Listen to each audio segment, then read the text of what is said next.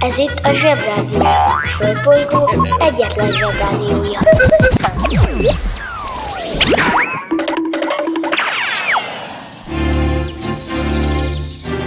Zsebrádió! Az igazság ideát van. Kedves zsebik! Nekünk is szükségünk van egy kis pihenésre, az okos telefont pedig fel kellett dugni a töltőre. Úgyhogy egy kis időre elmegyünk mi is szabadságra. De nem sokára jövünk vissza, és veletek leszünk újra minden reggel. Addig is hallgassátok a Zsebrádió legjobb pillanatait. Sziasztok!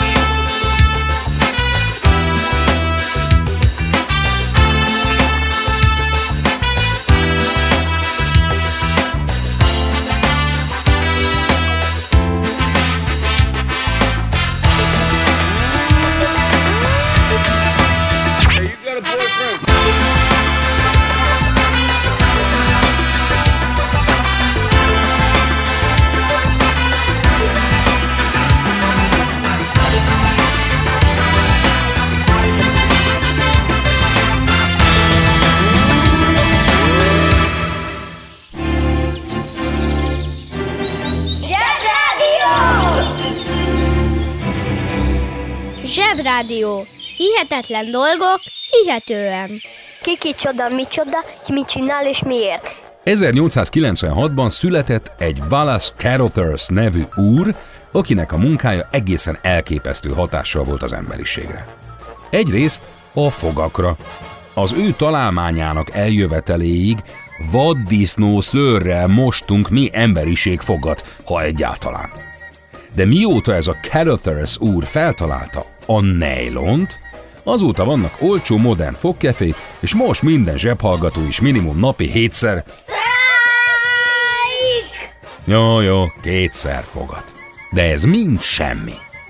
Mióta a DuPont cég bejelentette ennek a Válasz úrnak a találmányát, a nőcik teljesen oda és vissza vannak, mert ők dobták a piacra az első nylon harisnyát. Na jó, de mi ebben az oda-vissza levés? Meginterjú voltam néhány nénit, hogy mi ebben a nylon harisnyában a nagy szám, és a következőt tudtam meg tőlük. Egyrészt egy színe lesz az egész lábnak, vagyis nem látszanak a lábon a sérülések, meg a foltok, meg a ráncok, meg a szicíliai nagyiknál a szőr. Vékony, nagyon rugalmas anyagból van, és mégis melegít, így télen is tudnak szoknyába járni a nénik, mégsem fázik a lábuk. Sokkal olcsóbb, mint például egy sejem harisnya, ami nagyon drága. És mindenféle színben lehet kapni, hogy passzoljon a ruhához. Formálja a lábuk alakját, ami, mint tudjuk, nagyon fontos dolog. És ami még nagyon fontos, hogy nagyon csinossá és vonzóvá tud tenni egy nénit a jól megválasztott harisnyás hosszú láb. Ez tény. De jaj, nagy baj történhetik, ha kilukad. De olyankor jön egy hős. Húzd meg jobban, menj a munka, aki itt van, mindenki húzza. Mi lesz, ha nagy leszel? Szemfelszedő. Hogyan lesz valakiből szemfelszedő? Egyáltalán mit is jelent ez a munka? Szemfelszedőnek nem valamilyen iskolában tanulunk, hanem egymástól, egy-egy idősebb, tapasztaltabb szemfelszedőtől. A 70-es, 80-as években minden áruházban találkozhattunk velük, népszerűek, mondhatni elengedhetetlenek voltak, sok munkával, nagy vendégkörrel. A nejlonharisnyák megmentésének feltalált eljárás, miszerint a leszakadt szemet egy elektromos tűvel felszedik, ma már azért sem tanulható, mert nincs szemfelszedő gép és tűgyártó. Tehát a szemfelszedő egy olyan kihaló szakma, mint például az ellető kanász. working in a coal mine, going down, down, down, working in a coal mine. sit down, working in a coal mine,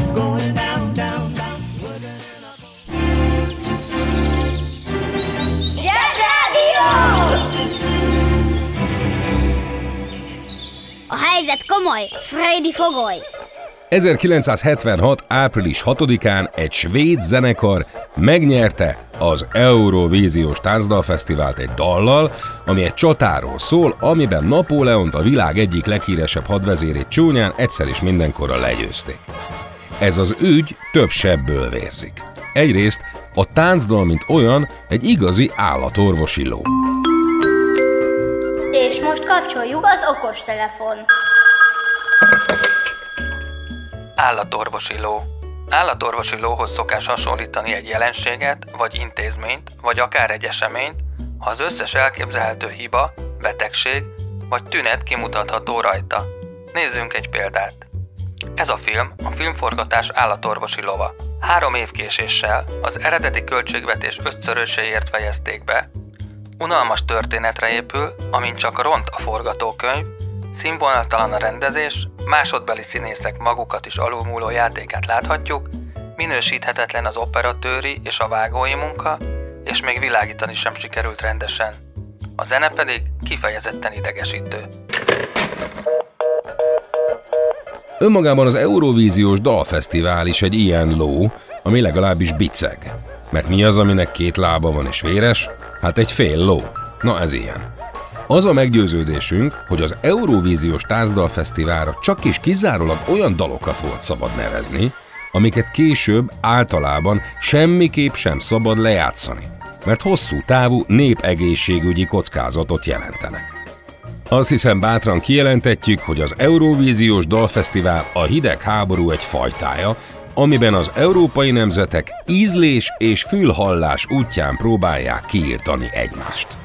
Agneta, Björn, Benny, Anni, Frid svédek voltak, egyszerű főbemászó dalokat gyártottak, és 400 millió lemezt adtak el. Az brutál sok. Ezt elismerve, és a Meglettél villámcsapva című örökbecsű slágernek tisztelegve, íme a Waterloo az abbától.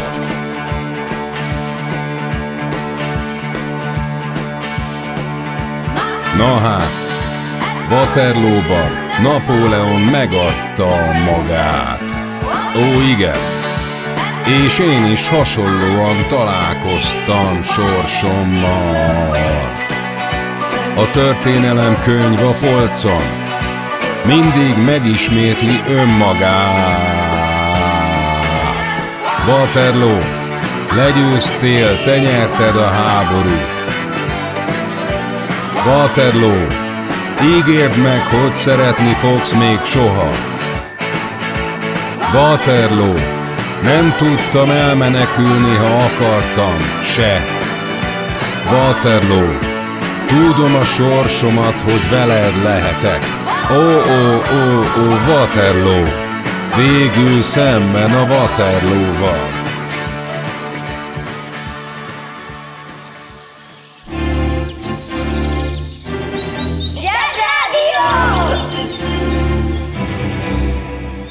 És most jöjjön egy csipet ész. Nuboknak és próknak.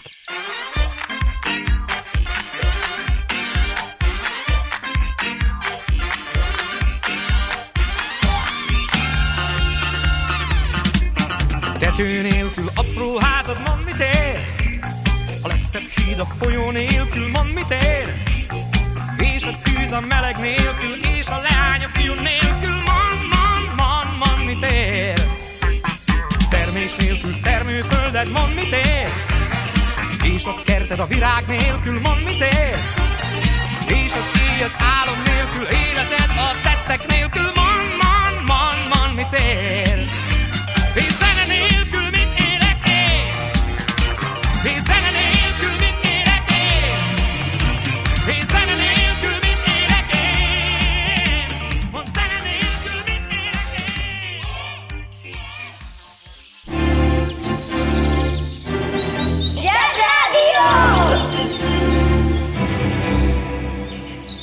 Híganyag, higany. Levegőjég, lég. Könnyű elmélyű, könnyelmű. Ki hitte volna, hogy ezek a szavak így keletkeztek? Rambert Peary 1909. április 6-án délután 3 óra 52 perckor nem érte el az északi sarkot. Ez nem nagy kunst, például aznap én sem értem el az északi sarkot, sőt az anyukám sem érte el, ellenben nem is állítottuk az ellenkezőjét. Viszont ez a Péri úr ezt mondta. Amúgy az illető mérnöknek tanult, és egy csomó mindent felfedezett. Például megtalálta a ma ismert legnagyobb 9 tonnás meteoritot, ami a Földre hullott. És ő jött rá, hogy Grönland csak egy sziget. Csak ez a fránya északi sarkör nem jött neki össze. Próbálkozott mindennel, tényleg spéci kutyaszánt is kifejlesztett meg. Eszkimó ruhába öltözött, és el is indult egy nagy expedícióra, ahonnan visszajöve azt állította, hogy ott voltam, felfedeztem és kitűztem az amerikai zászlót az északi sarkra. Sokan ünnepelték, meg mindenféle elismeréseket kapott, mint nagy felfedező, aztán később kiderült, hogy tuti fix, hogy nem érte el a sarkot, és még meg is hamisította az eredményeit, hogy elhitesse a világgal. A banja, maharadja, halandja? Fura felnőttek, még furább mondásai. A hazug embert hamarabb utolérik, mint a sánta kutyát. Ezt a mondást biztosan sokan ismeritek. A jelentését se kell nagyon magyarázni, hiszen mindenki tudja, hogy nem érdemes hazudozni, mert úgyis igen hamar kiderül, ha valami kamu, és akkor meg ott állhatunk tök cikiben. A veszélyes ebben igazából az, hogy ha sokszor kamuzunk, akkor egy idő után azt fogják mondani az emberek, hogy á, az se igaz, amit kérdez. És higgyétek el, az nagyon nem jó érzés. Sokkal jobb, ha mindig megmondjuk az igazat, még akkor is, ha esetleg valami rossz fát tettünk a tűzre, mert egy kis bünti még mindig jobb, mint ha hazudósnak tartanak. Ha hallottál olyan furamondást, amiről nem tudod, mit jelent, küld el nekünk, és mi elmondjuk neked. Amúgy honnan is tudhatta volna szegény Péri úr, hogy ott van? Mármint az északi sarkon. Ma már van GPS, úgyhogy gyerekjáték. De nem volt kiírva oda egy táblára, hogy ahol ön áll, az az északi sark. Mert aki kiírta volna, az már előbb elérte volna a sarkot, de nincsen nagy rút se beleszúrva az északi sarkba, mint az iskolai földgömbön, szóval akár tévedhetett is ez a Péri úr. De mondjuk, ha például egy iránytűvel elmész észak felé, akkor egyszer csak, amikor az elkezd össze-vissza mutatni, na akkor vagy a sarkon. De egyébként ez sem igaz, mert az úgynevezett mágneses sarok, az a bizonyos pont, az meg össze-vissza vándorol. Na jó, hagyjuk. Szóval úgy tudjuk, hogy Amundsen fedezte fel az északi sarkot. Vagyis egy csomó eszkimó évszázadokkal korábban. Vagyis valószínűleg egy jeges medve.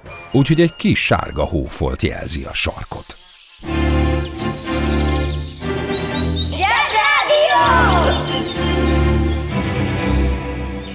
Zsebrádió. Nagy okosságok kis okosoknak.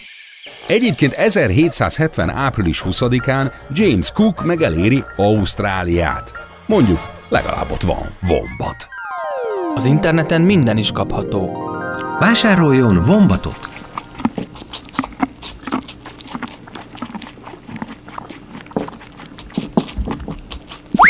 A vombat kitűnő szórakozás, akár baráti összejöveteleken is. A műsorszám Vombat. megjelenítést tartalmazott. Most már nekünk is van rádiónk. Közi Telekom! Jó fej vagy! Tervezünk egy délutánt is. Együtt, veled.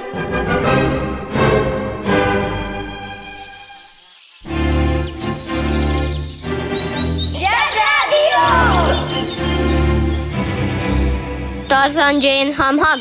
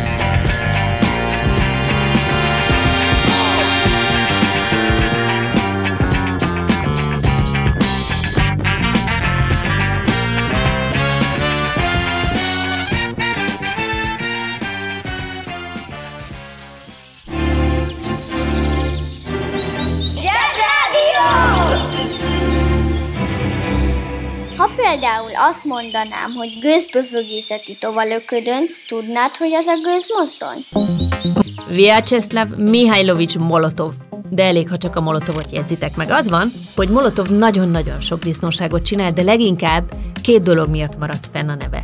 Az egyik, hogy a második világháború előtt kötött egy úgynevezett meg nem támadási megállapodást a németekkel, más szóval paktumot, ami arról szólt, hogy ha te nem bántasz, én sem bántalak. Persze megszekték, de majd tanuljátok töri órán. A másik, hogy róla nevezték el a világ egyik leghíresebb koktélját. Az egyetlen olyan koktélt, amit tilos meginni. Szóval inkább nevezzenek el rólam egy csinos ruhadarabot, mint egy szörnyű fegyvert.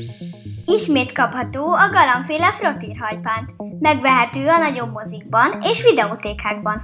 Ennek a Molotovnak az volt a legnagyobb bűne, hogy a feleségét hagyta ártatlanul bebörtönözni, miközben ő volt a külügyminiszter. Pedig kiállhatott volna mellette, csak hát ott volt katona, ahol gombóccal lőnek, vagyis szoknya mögé való ember volt, vagyis nem volt vér a pucájában. Gyáva volt, na. Mikor véget ért ez a fránya második világháború, akkor persze mi, emberiség, gyorsan megkerestük, hogy kivel lehetne újra egy kicsit acsarkodni. Meg is találták egymást az amerikaiak meg a szovjetek, de igaziból háborúzni nem mertek, mert féltek, hogy valaki a gatyájukba dug egy atombombát, ezért mindenfélét kitaláltak, amiben versenyezni lehetett. Mondjuk egészségesebb is, nem kell mindenkinek háborúzni. Elég, ha a két banda vezér lebírkozza egymást a suli udvaron, és akkor csak ők kapnak intőt. Így kellene csinálniuk az országoknak is. Elég, ha a két miniszterelnök behúz egyet a másiknak, eldől a vita, és szépen elmaradhat egy nagyobb háború.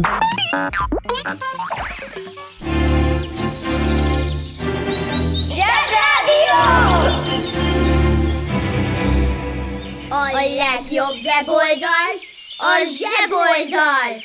zseboldal.hu Volt egy kislány Amerikában, aki nem szívesen játszott a csecsemő kinézetű babáival, ezért a mamája, akit Ruth Handlernek hívtak, csinált neki egy felnőtt kinézetű babát. Lesz, ami lesz. 62 évvel ezelőtt mutatta be egy New Yorki játékvásáron a Barbit, akiről már sokat volt szó.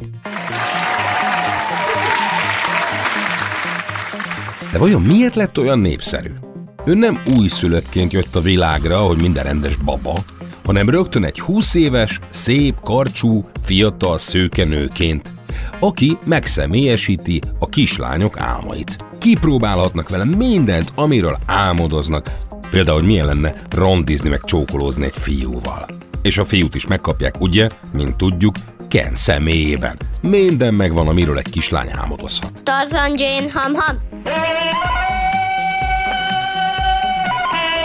Na jó, de nem lett mindenki szőke, nem lett mindenkinek olyan szeme, mint egy macskának, nem lett olyan hosszú lába, mint egy gyerekzsiráfnak, úgyhogy szépen lassan átalakult a Barbie is.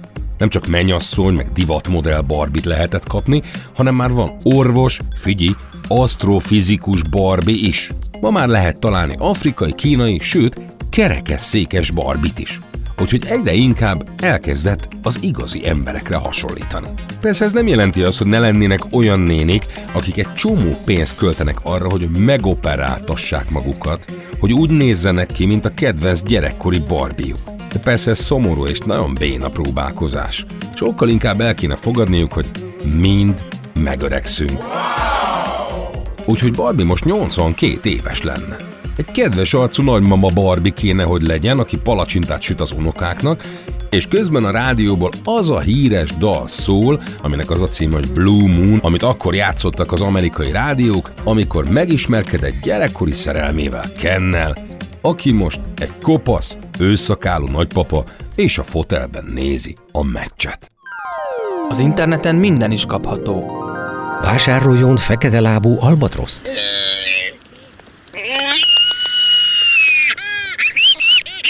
A fekete lábú albatrosz kiváló szórakozás, akár baráti összejöveteleken is. A műsorszám Fekete lábú albatrosz. megjelenítést tartalmazott.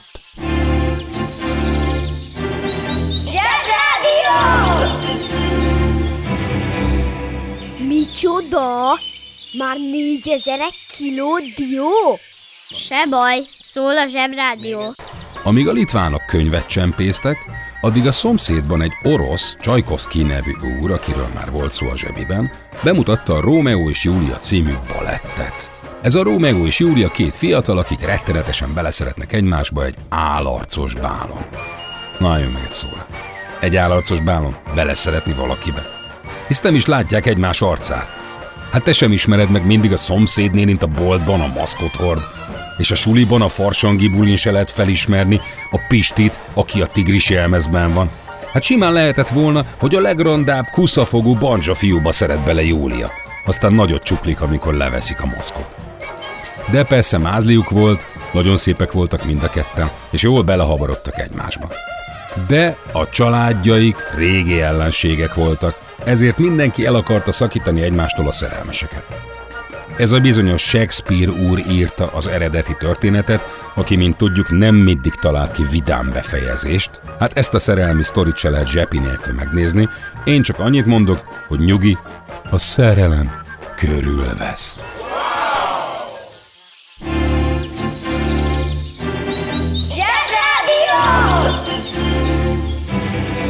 Védhetetlen formáció. A pályán a zsebrádió.